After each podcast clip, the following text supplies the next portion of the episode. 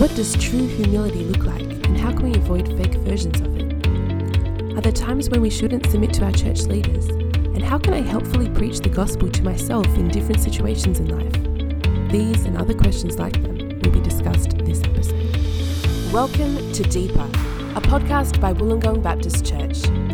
Join us as we take the plunge and dive deeper into God's Word, the Bible.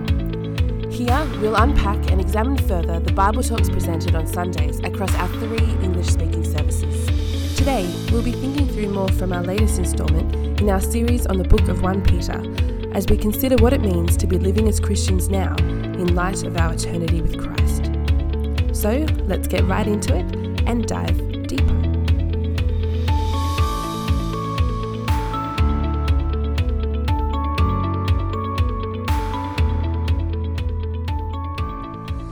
Welcome back, everybody, to our final episode of Deeper for our First Peter series. That's right, we are coming to the very end of First Peter, looking at First Peter chapter five, verses one through to fourteen, which was preached by Mark Roberts on December the eighth, twenty nineteen. And he joins me now, which is great and exciting. We've got lots of things to be talking about. Thanks so much for being here, Mark. Uh, before we get started, though, can you just give us a bit of a recap on what you actually preached on on Sunday? Yeah, sure thing. Uh, so the topic really that we were looking at was that of humility. And we had to think about how Peter's instructions here in chapter five, he tells us right at the end of the chapter that what he's doing is reminding us about the true grace of God so that we would stand firm in it. And uh, the instructions throughout five, uh, chapter five are instructions that will enable us to stand firm, to make it to the end of the race that we're in as Christians, Uh, to reach our heavenly home and to have survived as exiles, basically. And uh, the instructions are surprising ones. They're instructions about uh, being humble towards one another, particularly focused on us as a church, and instructions to the church.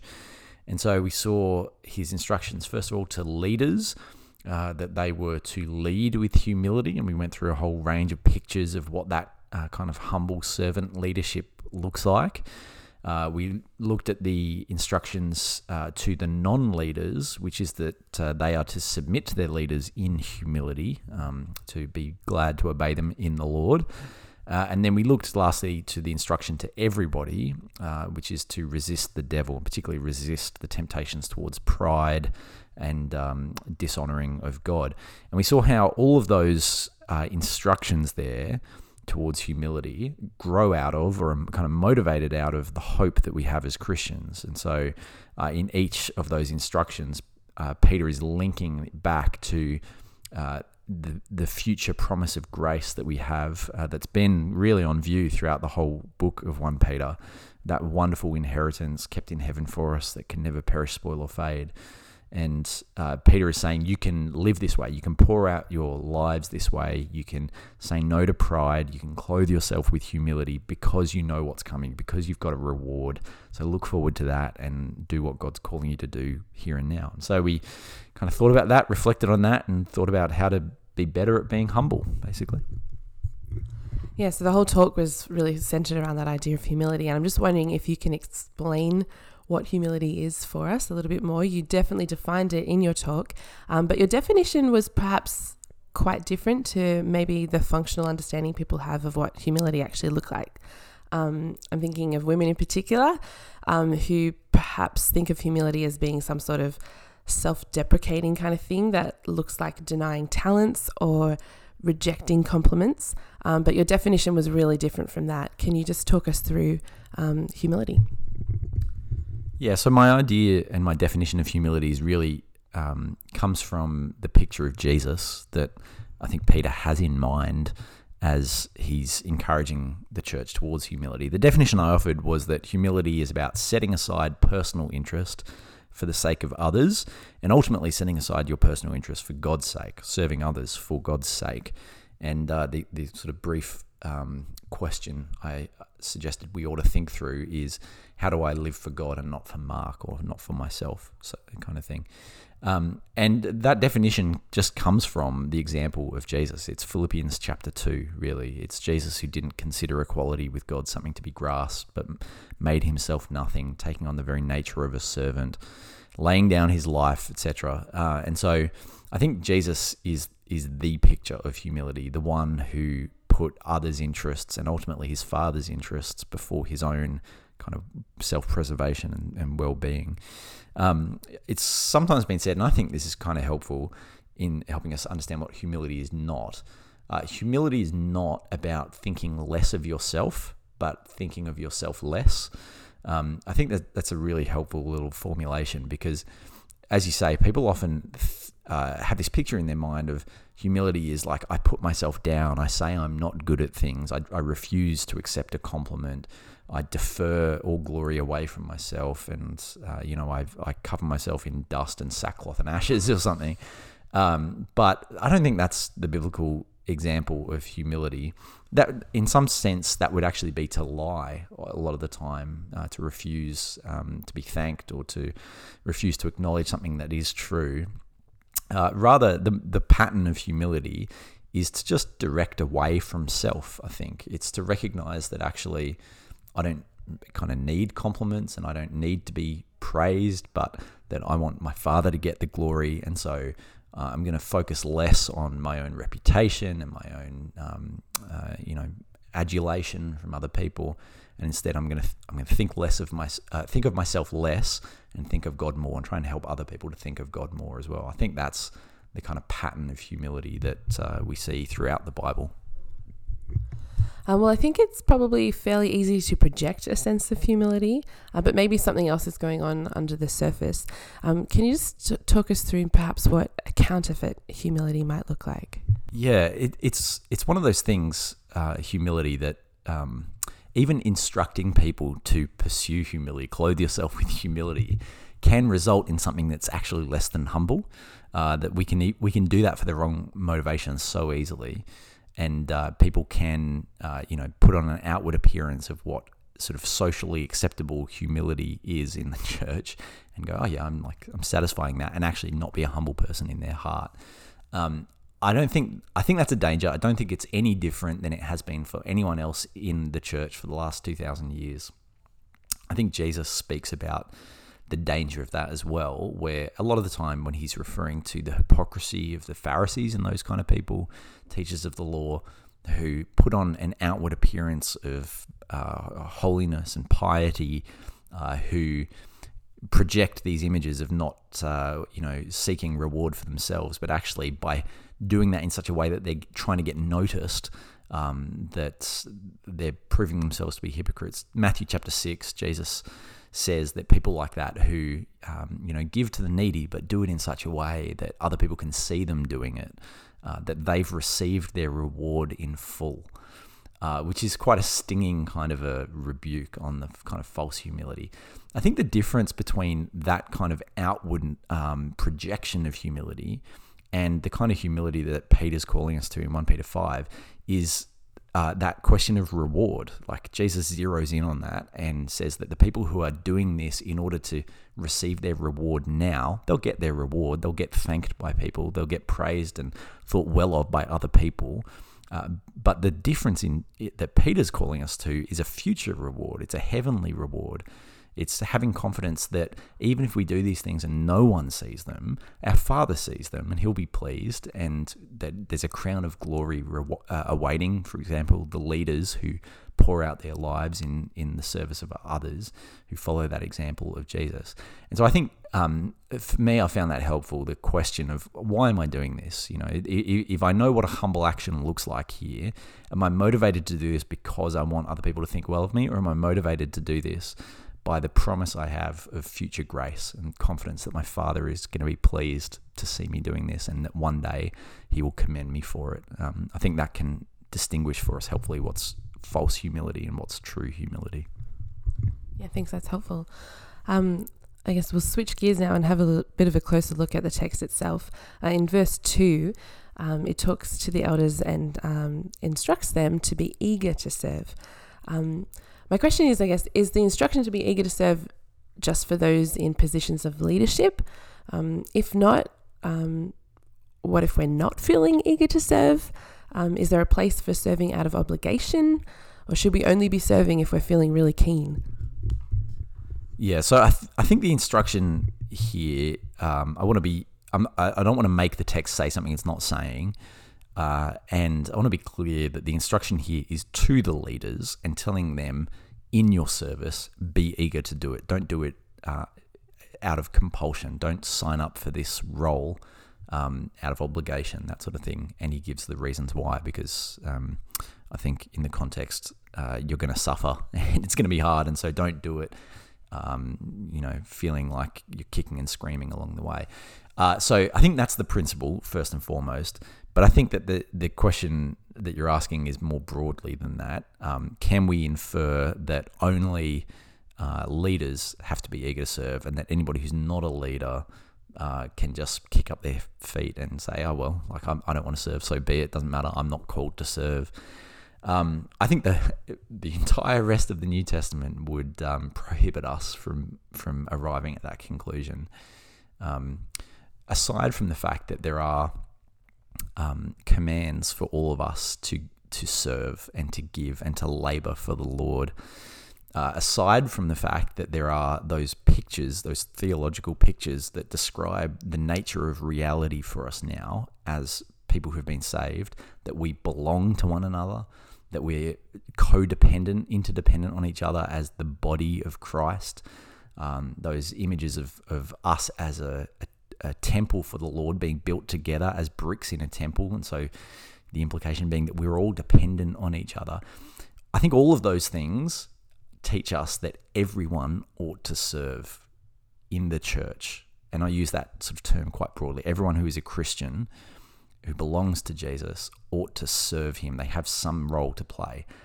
Aside from all of that, I would ask the question of a Christian um, who believes the gospel, but who says, I'm not eager to serve, I would ask the question of whether they've actually comprehended the truth of the gospel fully, because I think that there's an inescapable logic to the gospel that changes somebody and that makes somebody eager to serve. It's the same change that takes place uh, as you repent and as you become, um, as you desire to live for God and not for self. Uh, you can't be a Christian if you haven't had that transformation. That transformation is your conversion. It's repenting of self-reliance and becoming reliant on God and on the grace that he gives us in Jesus. And so I think in that same transaction that takes place as the Spirit uh, you know, enables us to put our trust in Jesus, that what happens is that we become eager. We desire to serve our Father because of all he's done for us in Christ. I think every Christian ought to have that desire.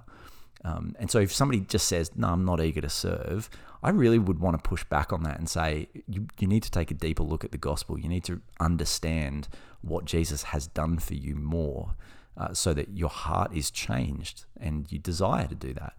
Now, um, like I'm, I'm being quite black and white about this and saying uh, that every Christian ought to be eager to serve. But I do want to recognize as well, and it's worth mentioning here, that there are always going to be Uh, seasons in life where Christians are going to be unable to serve, you know, for sickness, because of uh, family responsibilities, because of stage of life, because of whatever. Um, and that's totally legitimate. Uh, this is not a command to say every Christian must serve twenty-four seven without any exceptions.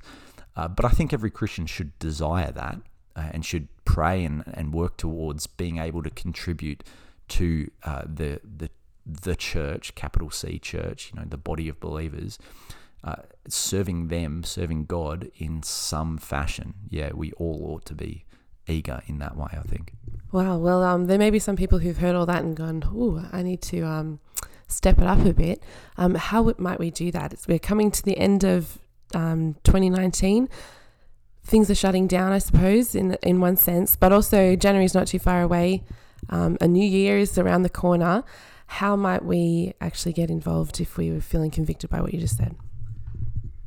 Yeah, there's always opportunities to join like formal ministry teams uh, here at W B C. There's so much uh, ministry that happens through this place all week long uh, that really anybody who's keen to serve with any kind of gifting will be able to find some way to um, to serve and to labor and to help uh, our church in the mission that God's given us.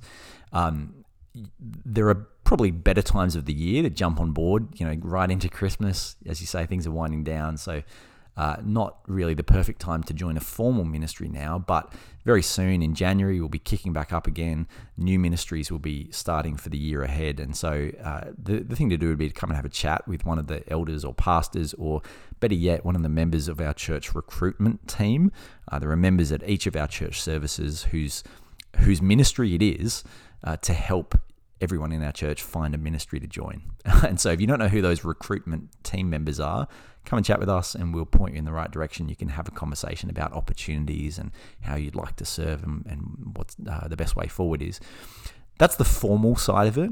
Uh, but really, you you don't need permission from us. You don't need um, you know approval to uh, to serve your brothers and sisters. Uh, there are so many, limitless, informal ways that you can do that uh, by being somebody who just gets to church early to greet newcomers and to be there to look out for them, to uh, be someone who has intentional conversations after the church service where you know, you offer to pray for people and minister to them there, uh, being somebody who invests in the life of your home group and really tries to foster kind of gospel-centered friendships in that. Like, you, you be creative, come up with ideas. You yeah, you don't need um, a specific roadmap for how to do that. Uh, it's a case of asking the question, uh, what can I do that will serve my King and that will advance his interests? Uh, how can I give my time, my energy, my money, my everything uh, to help see that happen? There'll be as many answers to that question as there are people in our church. Which is kind of exciting, I think. There's lots of lots of opportunities. Um, all right, let's head back to the text then. Verse six of uh, First Peter chapter five, it says, "Humble yourselves, therefore, under God's mighty hand, that he may lift you up in due time." Um, my question is, what does it mean, uh, that phrase being lifted up? Um, is that a reference to heaven? Is is that a reference to having our spirits lifted, um, to being exalted with Christ? What does that verse actually mean? Yeah, it's a little bit ambiguous. Um I take it to mean the same thing that he promises, uh, or that uh, Peter reminds uh, his readers of in verse four and also in verse ten, uh, the eternal glory, the inheritance that is to come, the crown of glory that they're going to receive. Um, I think that's the pattern in each of these sections of the passage is be humble now because of your future inheritance. And so I think being lifted up uh, there refers to Um, being vindicated by God on that final day, uh, being lifted up out of the pain and suffering of this life as an exile, and um, uh, and and receiving your reward eternally. That being said, I don't want to discount the fact that uh, I think that there is some truth um, to this being the way that God operates often uh, in this life for people. Um, and same with verse ten. Um, you read, you can read verse ten as quite a here and now kind of a promise that after you've suffered a little while in this life, God will bring you through that season and bring you to a time of refreshing. He'll he'll lift you up. He'll restore you, make you strong, firm, and steadfast. Certainly, uh, First Peter five ten was uh, one of the promises in, that I read in the New Testament when I first became a Christian that was very dear and precious to me, and I memorized it and always for a long time understood it to be a promise that applied to me now in this life, that um, I, I, whatever I'm going through, that it will come to an end in the not too distant future, and that God will um, bring me back to a place of joy and a place of blessing and that sort of thing. Now, uh, I've been a Christian for, I don't know, fifteen years or something now, and uh, I can see that I actually misunderstood that promise. Um, I think in the first instance, what that promise is referring to, and the rest of the promises here in, in First Peter five are that future promise. God will definitely do this. It will be true on that final day that he will lift you up. It may be true here and now that God will do that. He may bring you through a season of suffering um, and a season of trial to a, a place of refreshing, but he may not as well. He may take you home before that season comes to an end. He may return before that season ends. So I, I don't think you would want to hang your hope Uh, as you read these promises, that this is guaranteed to you in this life, because I don't think it is. It may be true, and if it is true for you in this life, then thank God for that. Uh, but our hope, and the reason why we can actually live an entire life of humility, pouring ourselves out for the service of other people, is because this is true ultimately and eternally, not temporally, you know, in this life. If it, if it wasn't true ultimately, then uh, we would, I think, only ever go through seasons of humility, seasons where we pour ourselves out. But the fact that this is true ultimately and for all eternity, and that our our final destiny is to be lifted up by God, means that the seventy years or eighty years or however long I get in this life, that I can pour myself out in humility consistently, uh, because the reward is so great in comparison uh, to if it was just a reward in this life. Cool. Um, well, you had the somewhat awkward job of pointing out to us that um, we have a tendency not to submit to our leaders. Um, it's just, you're just going where the passage is going. I acknowledge that. Uh, verse five, in the same way, you who are younger, submit yourself to your elders. Um, you pointed out that uh, our Australian culture pulls down its leadership, um, and that our church can do the same. Um, you pointed out that we can justify our lack of submission in this area due to mistrust of leaders or skeptical judgments about leaders. Maybe it's um, stems from noticing flaws in our leaders, and you, you acknowledge that, you know, if we look for them, they'll definitely be there. We're all just sheep. Um, it could also come from just simply disagreeing with decisions that are made by the leadership. Um, and that's a message that we uh, need to hear, and we ought to repent of um, our lack of submission to our leaders. Um, so, but Uh, I guess at the risk of sounding like I'm trying to kind of get out of that, um, are we to simply follow the lead of anyone in church leadership without using any kind of discernment of our own? Are there circumstances where we ought to not follow our leaders? Yeah, this is a really helpful question, and I wish I had time uh, to have kind of gone into the exceptions to this uh, rule in the sermon, but the sermon was long enough as it was. Um Yeah, de- there is definitely uh, a wisdom and discernment that needs to be exercised as you try and figure out submitting to your leaders.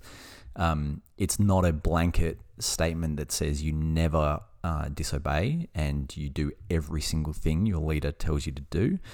Um, and I think the way I understand this is that in the, the same way that I understand the instruction, particularly to the wives in chapter three, that as they submit to their husband, they're to submit to him for the Lord's sake, so conscious of God. And that's where that kind of idea comes out again. And what that means is that their allegiance, their submission, is first and foremost to their king, and only secondarily and sort of um, by proxy to their husband. Uh, and so if their husband is trying to lead them astray, lead them into sin, or lead them into an ungodly or unwise decision, then the wife ought to disobey, actually, that they ought to say, I'm sorry, my allegiance is to Jesus and I can't do what you're asking me to do. It pains me that that's the case, but if you make me choose between you and Jesus, I'm going to choose Jesus. And the same should be true of church members when it comes to their leaders. If their leaders are trying to lead them down a path of uh, rejecting the truth of the gospel, of um, uh, endorsing something that uh, the scriptures explicitly call sin, for example, then uh, the command to them is not First Peter five, uh, verse five, you know, submit to your leader, do what they say. The command is, I think, stand for the truth of the gospel, um, be uh, be uh, allied to your king, serve him uh, before you serve any human authority. And so, yeah, there's definitely times that you're supposed to push back. Uh, I think with... Uh, and I tried to paint this picture a little bit a few weeks ago when we looked at that passage uh, on the relationship of wives and husbands, that their, the wife's um, submission to her husband actually involves helping her husband to carry through his leadership. Uh, and so doing everything she can to help her husband to be a godly leader. And I think the same ought to be true of church members as well, that it's not just a passive, I go where you tell me to go, I do what you want me to do. It's actually, as a church member, uh, the way I can submit is by helping my leader to lead well and to lead in wisdom and to lead in line with God's will. And so I'm going to pray for them. I'm going to uh, seek counsel for them. I'm going to push back and ask clarification on some of their decisions to help them to think them through more clearly. I know personally I've been helped uh, over my time here at W B C by godly church members who have sought clarifications on things that I said, you know, I wanted us to do as a church. And they would say, well, have you thought about this? And what about this consideration? And through dialogue and through their godly uh, willingness to to helped me to come back to the scriptures. We've come to better conclusions than we would have come to if they hadn't have asked the questions that they did ask. So yeah, there's definitely uh, cooperation that I want uh, us to understand when it comes to submitting to our leaders. And yeah, first and foremost, to understand that our allegiance is to God, not to this, uh, whoever this leader is over us. So that being said, um, I, I do want to also acknowledge that um, it can be easy, even then, to say, well, I'm going to continue to um, uh, disobey or to refuse to follow my leader on this particular thing, uh, and to blow it out of proportion to be um, uh, an issue at which we think we're being um, faithful to God over our leader.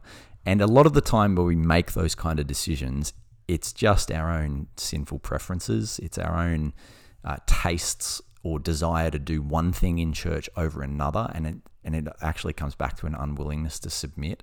And I would say, if you as a church member uh, disagree with the direction of uh, of either one of the pastors, the elders, or your ministry team leader, wh- whoever it is that you're called to submit to, whichever leader in this circumstance, if you disagree with the direction and you've expressed that to them and you've sought the scriptures together, and at the end of the day, the leader's made the decision to, to continue to go in that direction, then unless it's explicitly leading you into sin, I think you ought to get on board with it at that point.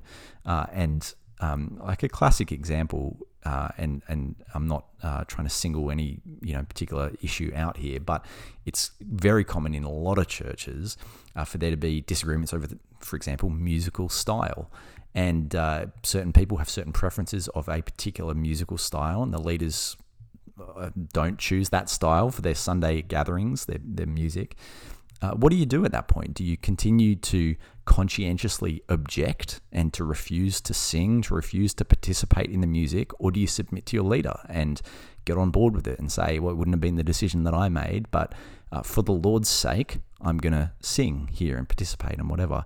I would say that I think the, the godly decision to do at those points is to submit. Uh, if if you find yourself in a situation in church where week after week after week after week, you have to uh, disobey the instructions of your leader, I think one of two things either has to change. Either the leader's got to change their opinion or you've got to change yours. Uh, but I don't think we ought to remain in those situations where we're weekly or daily being disobedient to our leaders. Um, I, I think we ought to work hard to submit to them, to lay down our personal preferences, uh, and uh, t- to do it for the Lord's sake. Thanks. Um, well, verse eight uh, paints a pretty vivid picture for us of Satan. Um, it describes him as a prowling lion looking for someone to devour. Um, and that's a that's a confronting image. It's a scary image. Um, it's one that you reference in your talk, and uh, you mentioned that kind of the remedy um, against Satan's attacks is to preach the gospel to yourself. Um, and so my question is, how do we do that? When we're in the moment, when we're aware of Satan prowling, how do we actually remind ourselves of the truth? Um, yeah, I saw, saw that we were going to talk about this question, and um, my thoughts on this are that I could give you my answer to how I do that for myself, and I'm happy to do that, uh, but that it may actually look different for different people. And so I don't want to be too prescriptive of this, because um, I think there's a general principle here, and it's kind of up to each of us to make that work in our own hearts and our own minds and our own lives. Um, so I suppose uh, generally what I would say is the way that we preach the gospel to ourselves is by returning to the truth of the gospel as we have it in scripture. And so I think for anyone to preach the gospel to themselves must involve uh, somehow reminding yourself of the truth of what we know uh, from the promises of God in the gospel, in scripture. So maybe that's scripture memorization, maybe that's through prayer and meditation on um, the tr- truths there. Uh, maybe it's through uh, having daily devotional habits to force yourself to process and read and reflect on um, uh, these gospel truths. Uh, in terms of, let's say, in the moment, so in the in a moment of temptation, when, and I sort of painted an example of that, where we're tempted to believe those lies, to question God's goodness, to question God's control over us. What do we do in in that moment? Um, I suppose my understanding and the way that I apply this in my own life, the way I preach the gospel to myself, is by trying to think through what the connection is between the the behavior that I know I ought to uh, be acting here in this moment of temptation. Let's say it's a, a temptation towards pride. And so I know that in that moment I'm being tempted, and that the right course of action, the godly course of action, is humility. Okay, so what is the connection between how I ought to be living in this moment, humility, and the gospel? How does how does the gospel function to make me a humble person? And so what I'm trying to reflect on as I preach the gospel to myself is trying to understand how that behavior is motivated by the gospel. I'm not just trying to recall a specific command of scripture that tells me to be humble. That's great. But what I want in my heart is to want to be humble. And the way that that change happens, the way that my heart desires humility and I choose the path of humility over pride, is by reflecting on the truth of the gospel and understanding uh, who I am and what God has done for me in Christ. Uh, and having my heart change so I desire humility. And so I might, for example, remind myself of my Savior, who laid down his life for me, who had every right to choose pride. He's the only person in in all of uh, history who had the right to stand up and demand for people to worship him, but he didn't. He laid down his life for Uh, us and for me. And so I remind myself of that, and I'm reflected and I'm reminded rather of that wonderful example for him, but also, given that he's done that for me, I want to live for him. I want to uh, live the kind of life that brings glory to somebody who's so deserving of that.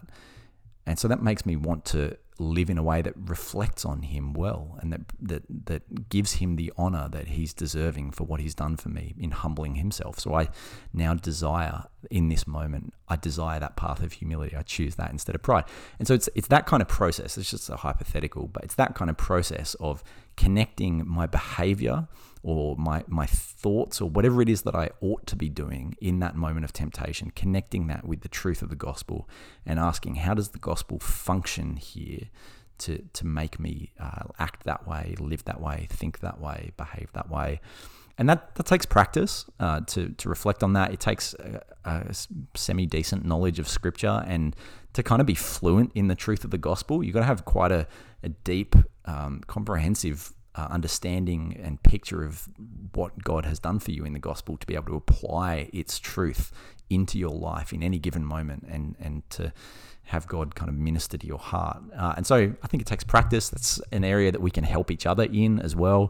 Being able to um, talk quite openly with a Christian friend, um, brother or sister that uh, you, that you trust, that you can say, this is my struggle. And, uh, you know, it's um, anger, for instance. Can you help me to understand how the gospel ought to change me so that I desire something other than anger at this point? And have your friend preach the gospel to you. You know, that can be a helpful way to practice that kind of dynamic of um, understanding the f- the functional centrality of the gospel to our lives, which is pretty that's pretty different, I think, from um, the dynamic in a lot of my friendships, I think, which is either to sympathize and kind of almost add a flame to that that anger, or um, to yeah just be preaching and be like, well, you shouldn't feel angry.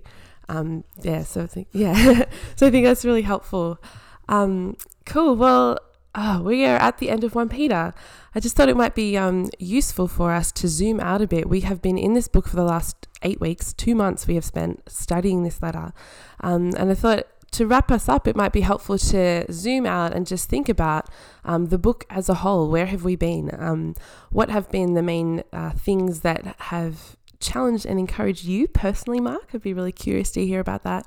Um, yeah, maybe you could share that for us firstly. Yeah, well, I think the the consistent thing that's come out of, I think, every sermon in this uh, series and every passage that we've studied in home groups has been just that um, beautiful, multifaceted picture of our hope, uh, that living hope that we uh, we have in Christ. It's been it's, it's sort of been presented like this diamond, and every angle that you look at it from is beautiful in a different way. Uh, and there's just been so many rich pictures that I've appreciated of that hope, and being being reminded uh, of um, our privilege in Christ, our, our position in Christ, our status now, uh, and what we have to look forward to. That's been so refreshing for me uh, over the course of this series, and I hope it has been for other people as well. I think that is, in a sense, the main picture of First Peter, is a, a reminder of um, your incredible privilege in Christ, uh, set alongside that picture of the the reality, and sometimes the, the grim reality of what we're going to experience in this life, um, being hated because we belong to Jesus, uh, being called to uh, live for others instead of ourselves, uh, being called to suffer, uh, to wait, um, the the sweetness and the beauty of our hope in Jesus makes all that possible, and that's come through really strongly for me. It's been a really lovely thing to actually reflect on, particularly as we kind of get towards the end of the year and we're often feeling a bit tired and a bit worn out and a bit like, oh gosh, when is this race going to come to an end? uh, but yeah, being having that our eyes fixed on the glory to come has been lovely. I really like that image of the diamond of different angles. That's really helpful. Um, if you had to kind of sum up the whole book for us in a sentence, like, could you possibly do that? I know there's so many things that are going on there, but have a go. Uh, this world is not your home. Uh, you belong to Jesus. Uh, you've got the wonderful promise of eternity, uh, which is just in a little while. Uh, and so live for your King uh, in every relationship and every corner of your life. Uh, live for Him, honor Him, uh, submit, obey, um, be humble, and serve your King uh, because eternity's worth it. Well, thanks so much, Mark, for um, joining us and for sharing your wisdom um, and for journeying with us through First Peter. Um, that is the conclusion of this book um, and almost the conclusion of our podcast for twenty nineteen. Um, there is one more episode to come that will be released next week. It's going to be a um, twenty nineteen retrospective with all three of the pastors sharing um, some reflections on the year that has been, the uh, things that they have learnt, uh, God's faithfulness to our church. So please tune in again then. Um, otherwise, we will catch you next year. You have been listening to Deeper by Wollongong Baptist Church. We'd love you to join us at any of our services this coming Sunday. For details and to hear further content, please head to our website at wollongong baptist dot org.